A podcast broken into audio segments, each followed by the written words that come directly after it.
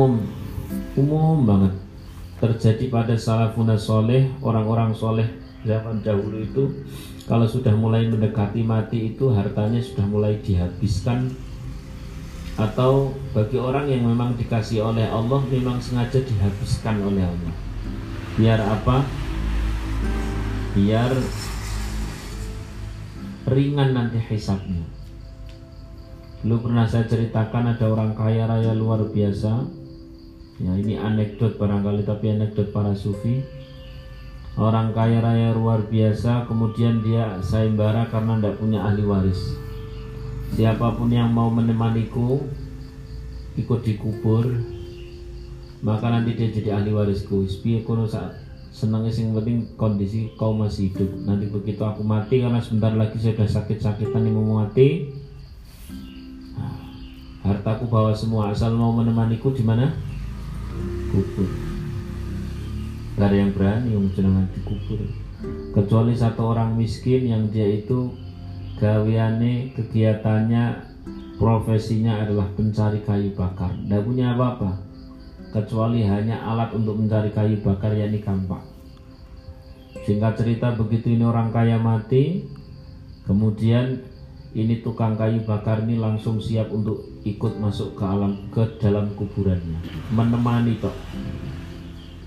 Surabaya bagus, paling-paling pirang dino tok. Katakan berapa? Sebulan itu, 40 hari katakan. Sudah apa, seno panganan dan sebagainya, komplite. Malah dikatakan bukan 40 hari tapi 7 hari tok. 7 hari tok. Bahkan dikatakan lagi malah cuma 3 hari. Saya ambil yang tengah, yang 7 hari. Masuk ini orang yang miskin dalam rangka untuk menjadi ahli waris. Ternyata begitu datang malaikat bukan menanyai orang yang sudah mati, yang ditanyai yang masih hidup dulu. Kamu siapa? Saya tukang penggali kayu bakar. Nyarinya di mana? Di sana. Pohonnya siapa? Wah, ini ya pohonnya. Pakai apa? Pakai kapak. Kapak itu asalnya dari mana? Ya, yang besi saya beli di sini. Beli dari siapa? Terus kayunya, gagangnya saya buat sendiri. Buat sendiri pakai kayu milik siapa? Kayunya di mana? Kayu apa? Siapa yang nandur? Kapan? Wah, panjang. Terus langsung bun. Sudah malaikat, saya nggak jadi dialangku, saya mau pergi aja. Pergi dia langsung tinggalkan semua. Orang-orang pada nunggu apa yang terjadi.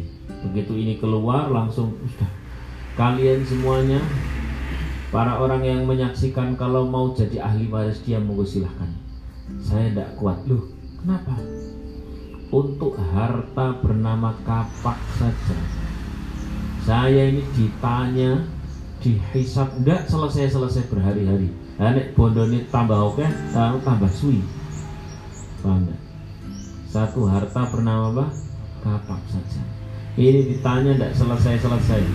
Lalu apalagi yang punya rumah, yang punya mobil, ini mobil dari mana? Siapa? Lewat jalan mana? Terus kemudian buat apa? Kemana saja kamu pergi dengan mobil ini? Bersama siapa? Kapan? Pagi atau siang? Wah, siapa itu apamu? Wah, mumet dong. Maka wajar orang salafus soleh, orang-orang soleh zaman dahulu itu kalau sudah mulai mendekati sepuh, mendekati tua, sudah mulai dihabisi. Tidak semuanya ke ahli waris, semuanya. Ahli waris tetap dikasih sesuai bagian-bagiannya. Terus kemudian lebih banyak digunakan, dipindahkan untuk ke alam akhirat buat bekal di sana. Karena al-kathiruna fid dunya humul qaliluna fil akhirah. Orang-orang yang kaya ketika di dunia adalah orang-orang miskin ketika di akhirat. Illa hakada wa hakada wa hakada, kata Rasulullah. Kecuali orang yang begini. Paham enggak? Dihabiskan hartanya sebelum dia mati. Ini persis seperti orang yang mau pindahan rumah. Paham pindahan rumah jadinya? Sampean dari rumah yang sekarang ini di Manyaran mau pindahan, pisahkan ke Banyumanik. Pindahan langsung orangnya atau bawaannya kasut dan sebagainya dipindah dulu, barang-barang dulu atau orang dulu, barang sampai memastikan semuanya ada di rumah yang baru, baru sampean pindah, betul kan? Sama, kalau barang-barang kita sudah kita lempar ke akhirat, sudah kita bawa ke akhirat, baru silahkan pindah orangnya. Idealnya begitu. Maka orang-orang soleh zaman dulu termasuk Rasulullah yang mengatakan bahwa Rasulullah kaya betul saat muda, tapi pada saat meninggalnya beliau, bahkan hatta uang koin saja yang dipesankan oleh beliau kepada Sayyidah Aisyah untuk dibagikan, karena beliau sakit, dibagikan itu. Begitu besok kemudian ditanya Sayyidah Aisyah, "Lu, uang kemana, sudah dibagikan atau belum?" "Belum ya Rasulullah, saya repot." Marah beliau, seperti orang marah. Ini kenapa? Karena paham banget nyuntuni umatnya. Kalau beliau sih tidak dihisap jelas, tapi nyuntuni kita bahwa setiap akhir hayat kita itu Masya Allah, habisi.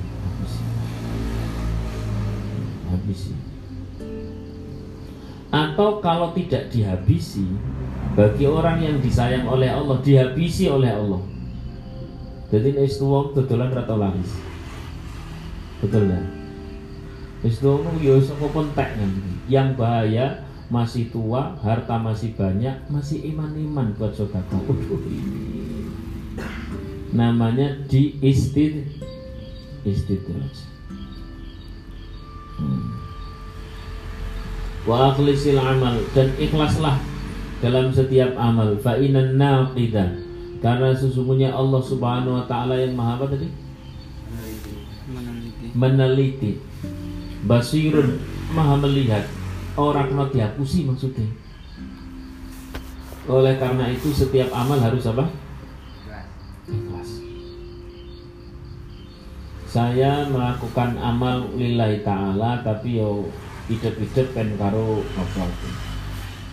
Di dalam kitab At-Targhib wa At-Targhib, At-Targhib wa At-Targhib, Reward dan Punishment, itu dikatakan bahwa di bab pertama itu kalau ada orang niat amal itu untuk Allah dan untuk saudaraku atau untuk siapa begitulah, maka Allah kata berarti amal itu bukan untukku tapi untuk selain. Kenapa? Karena Allah tidak mau diduakan dalam setiap amalnya hamba. Jadi kalau misalkan saya ngaji ya lillahi ta'ala karo lillahi ya pen baik bocah-bocah seneng gitu ya wis, berarti bocah-bocah seneng tok Gusti Allah gitu. Maka akhlisil amal, ikhlaskanlah dalam setiap amal. Fa inan naqidah basirun, karena yang maha meneliti itu maha melihat detail tanpa ada yang bisa kita tutupi di hadapan Allah. Oleh karena itu latihan segala sesuatu itu lillahi ta'ala. Ini momen naik kepengen lillahi ta'ala itu saya kirim. Kenapa? Karena itu ada matinan banget. Khawatirnya apa? Pada saat kita amal tidak lillahi ta'ala, sampai di hadapan Allah zom kosong. Maka ini lillahi ta'ala. Harta itu sekedar nyaponi. Ngopo nyaponi pondok yo bismillah lah lillahi ta'ala. Karo ora penak barang karo ustaz. Sing ora penak karo ustaz itu dibuang. Amin. Lillahi ta'ala saja. Kenapa? Karena nanti jadinya gara-gara saya tok, tidak gara-gara Gusti Allah. Hapus semuanya. Sallallahu alaihi Muhammad. Wa an ba'dil hukama. Dan diriwayatkan dari banyak orang ahli hikmah, ahli bijaksana. Arba'atun hasanun, 4 hal yang baik. Walakinna arba'atan minha ahsanu, tetapi ada 4 hal yang jauh lebih baik. Arba'atun hasanun, 4 hal yang baik. Walakinna arba'atan minha ahsanu, tapi ada 4 hal lagi yang lebih baik dari 4 hal pertama tadi itu. Yang pertama al-haya'u minar rijali, malu minar rijali dari seorang pria. Hasanun, itu bagus. Seorang pria yang memiliki rasa malu itu bagus. walakinnahu minal mar'ati ahsanu. Tetapi malu bagi perempuan itu jauh lebih bagus.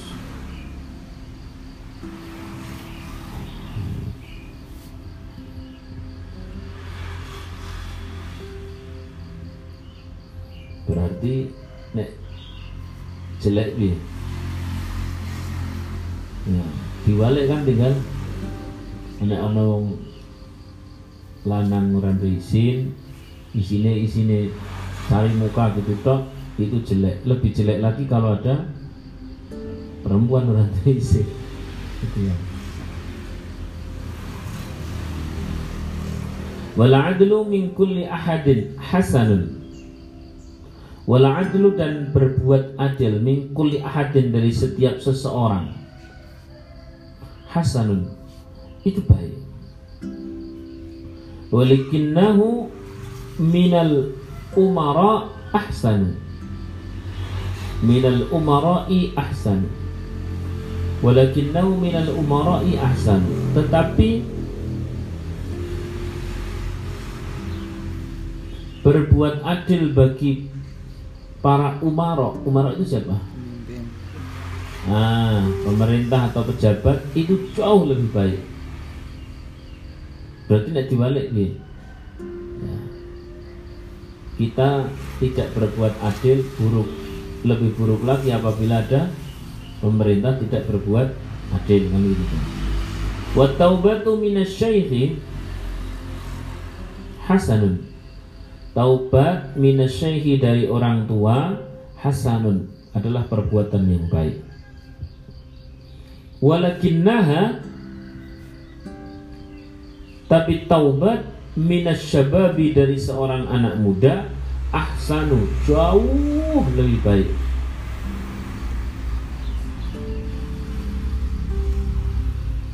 Taubatnya orang tua itu baik.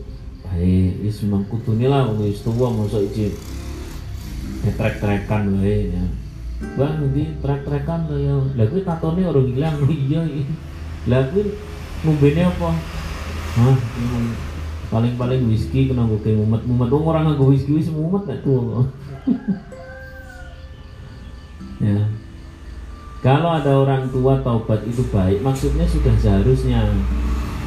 Tapi kalau ada anak muda dia sudah bertaubat, itu jauh lebih baik. Ya. Kenapa? Karena mati tidak nunggu tua. Lebih jos lagi, mati tidak nunggu taubat. Tapi mending taubat sing nunggu mati. Aku tak taubat karo nunggu mati. Lalu mati nunggu taubat, ya wis ra iso. Nggak ada mati nunggu taubat itu. Yang ada taubat sembari nunggu mati. Lah nek mati nunggu taubat, berarti urung sempat taubat wis mati, ya repot. Wal judu minal aghnia, wal judu, dan dermawan, waljudu, dan loman, jud derma, waljudu, dan sifat derma, minal aghnia, dari orang kaya, hasanun, itu baik, sudah seharusnya. Orang kaya sudah seharusnya dermawan. Walakinnahu minal fuqara ahsan. Walakinnahu, tetapi jud derma, minal fuqara'i, dari orang miskin, itu ahsanu, lebih baik. Nanti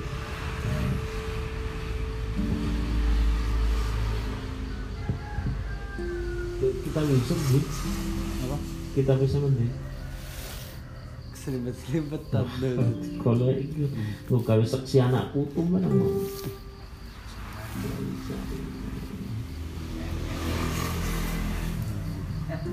Ya, harus bisa baca sendiri.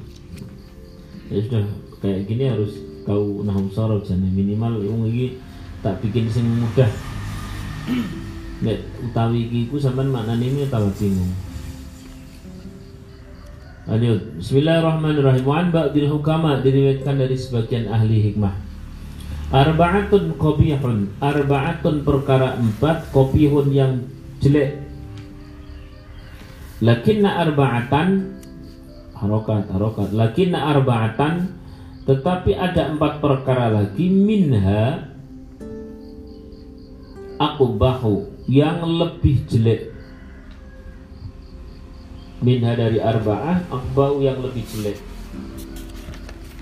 4 perkara jelek dan 4 perkara yang jauh lebih jelek.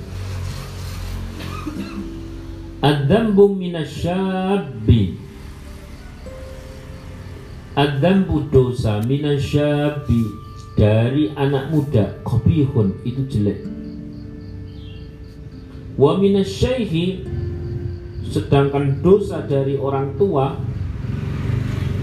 aqbahu jauh lebih jelek.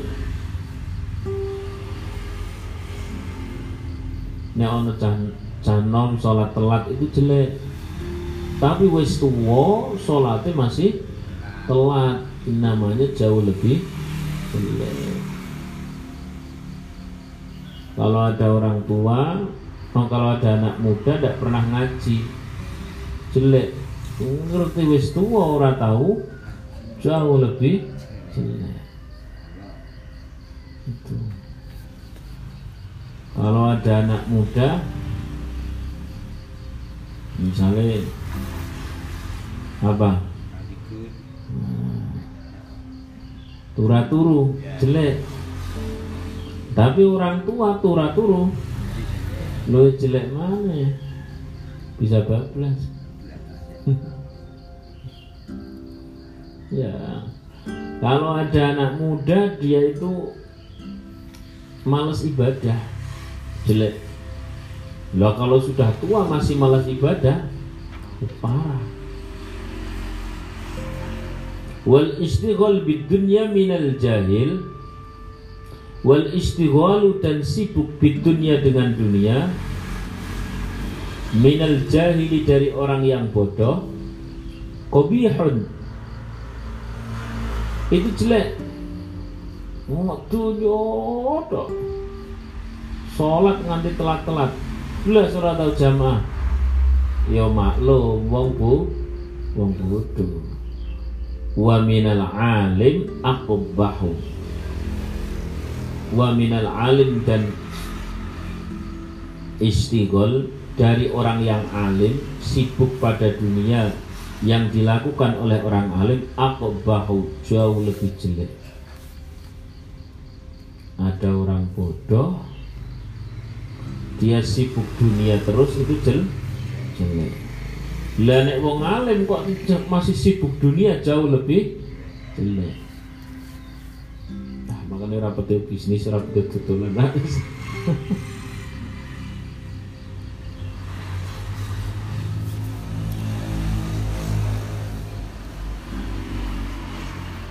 Jadi lu santri kok, biar wis tau mondok, wah isine bisnis terus. Nanti kitabnya kok kayak apa? Bungkus ya, kitab kuning, wah nanti lebunen, udah salah tau dibuka, wah ini lebih parah. Ini dunia tidak bakal dapat, akhirat apalagi. Maka saya sering pada saat kumpulan alumni dan sebagainya, mereka pada ngeluh dunia dan sebagainya. Kita itu tidak di situ loh bos. Saya langsung bilang gitu. DWG asli nih, orang kon ngurusi kui diurip orang kon ngurusi kui. Nah terus apa? Wes toh, mulang. Mulang aku anak bujuku memang apa? Orang samangan aku tangan itu ya. Kula urip melagi tuh orang mending kula mati. Tapi kue golek dunia terus. Pakano no, gua malah mati, malah ngeleh.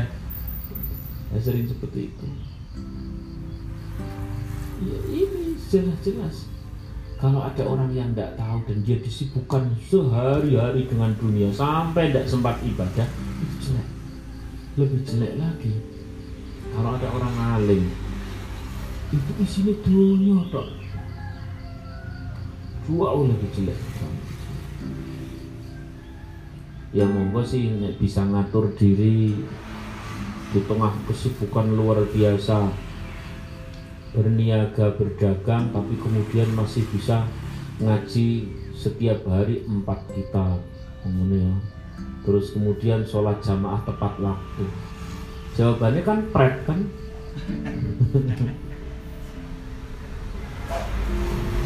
Apalagi lagi pandemi seperti ini, memang sibuk dunia kabeh padha nyangeling. Maka sudah tidak usah ngurusin macam-macam. Tapi kita harus berikhtiar, lakukan ikhtiar. Oke, wagu-wagunan wae lah. Ya ke pasar, etok-etok lah, kok genep-genep. Pasar, dodolan dan sebagainya, ada wis adan leren. Bisa Mas? Leren. Iki lagi urut dadi wis Mas to, leren. Lha iki kok ora payu piye wis to. Parek-parek. Lali.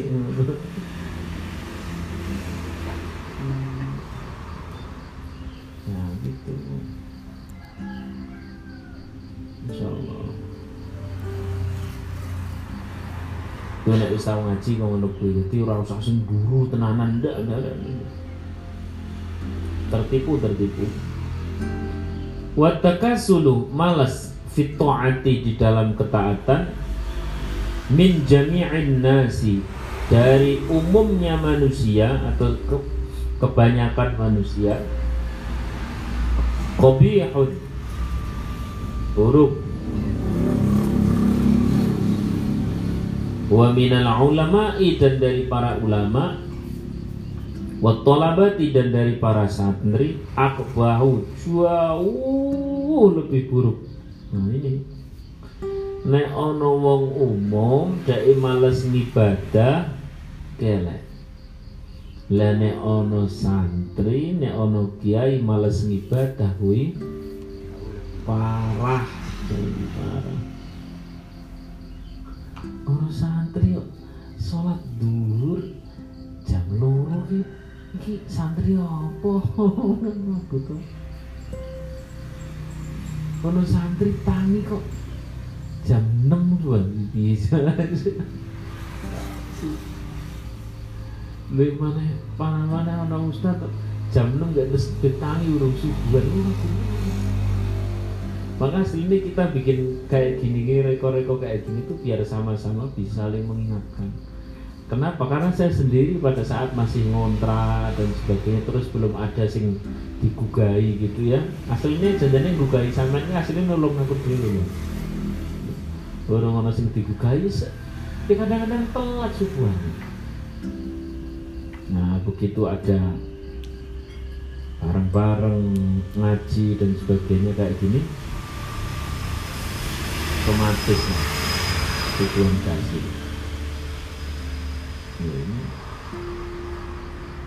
Nggak ada yang nelpon mae ibu lu melamat ya. Wa takabbur minal aghnia, sombong minal aghnia dari orang yang kaya, qabihun jelek.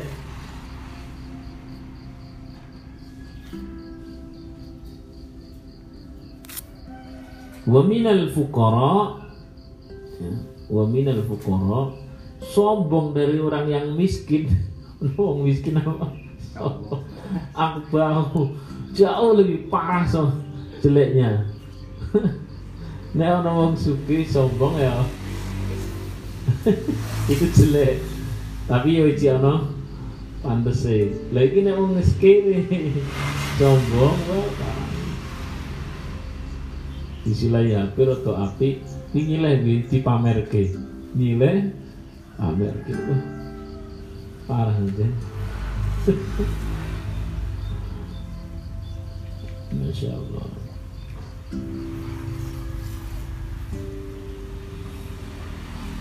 Maka kita harus tahu posisinya.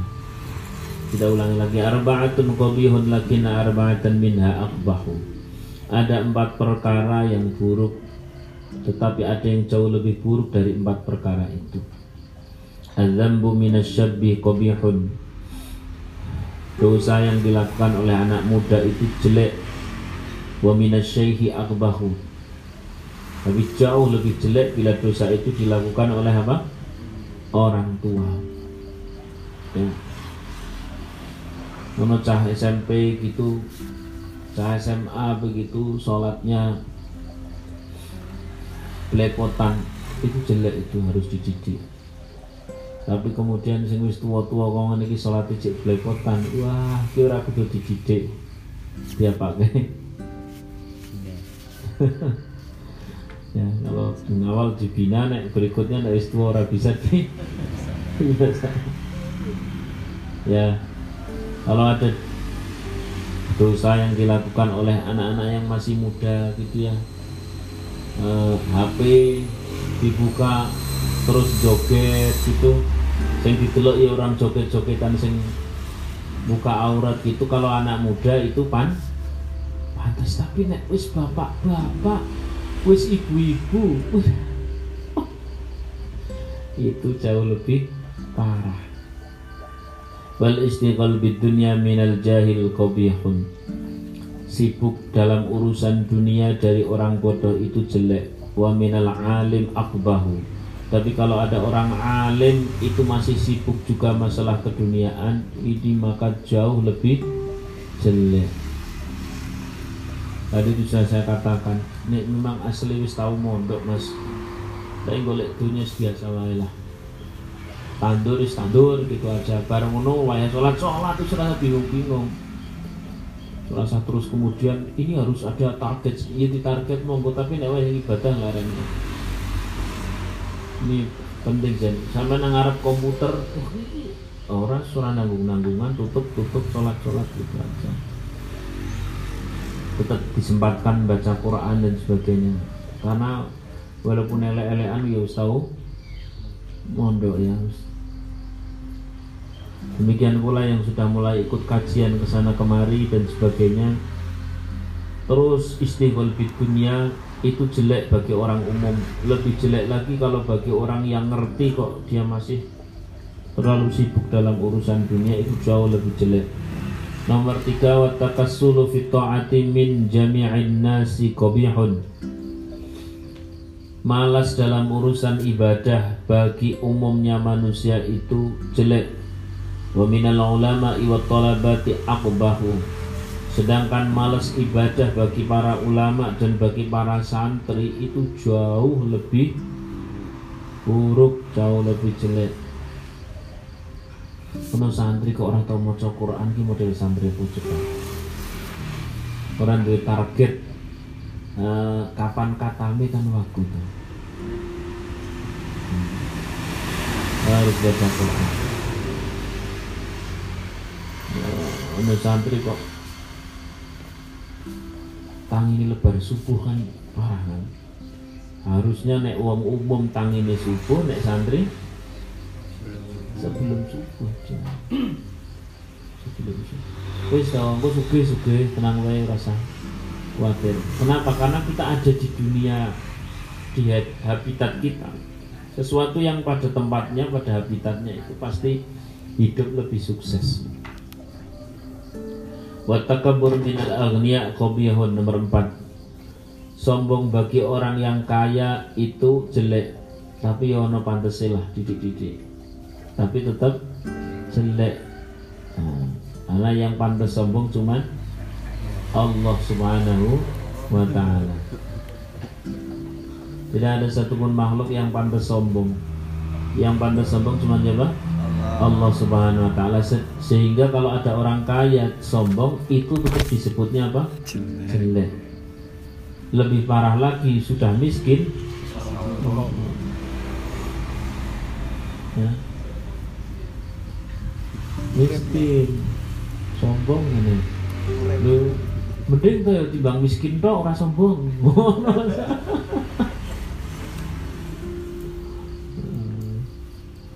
Jangan sampai lah, kita memenik kaya saja, jangan sampai sombong, apalagi miskin.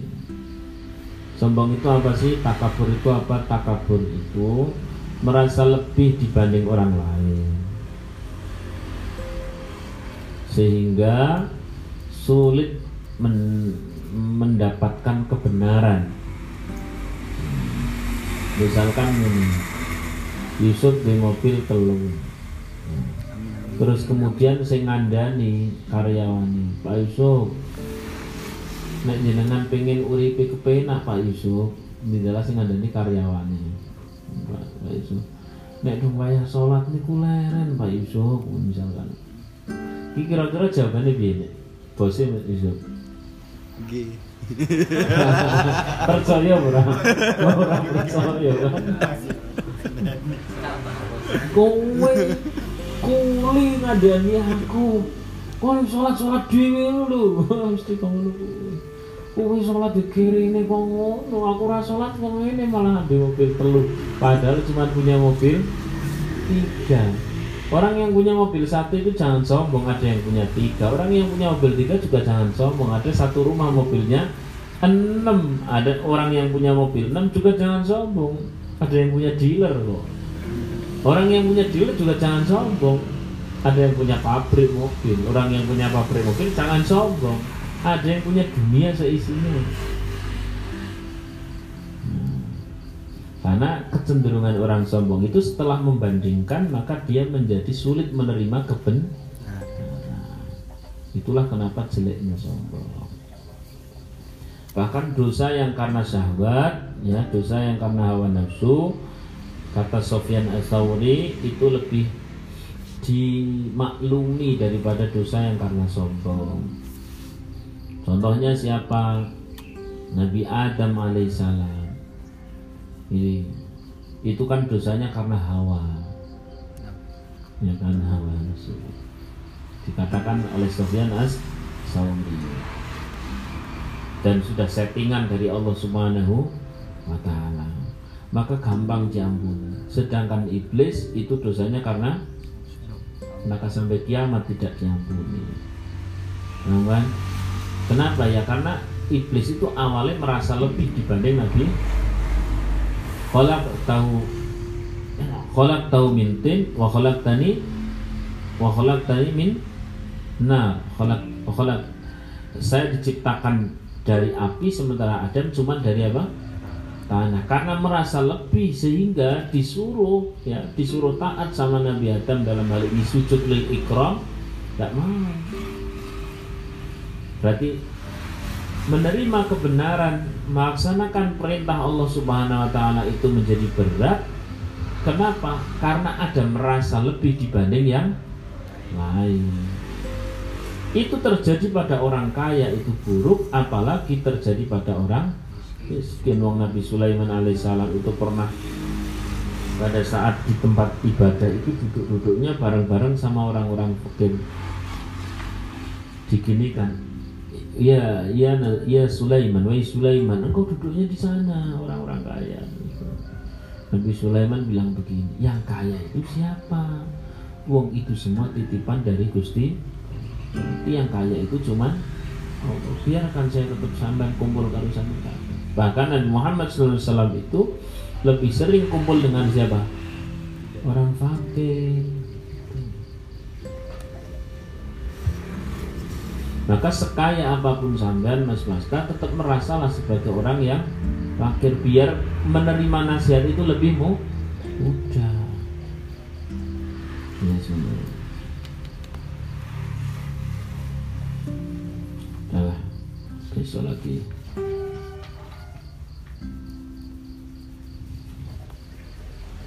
Al-Fatihah. A'udzubillahi minasyaitonir rajim. Bismillahirrahmanirrahim. Alhamdulillah. Bismillahirrahmanirrahim.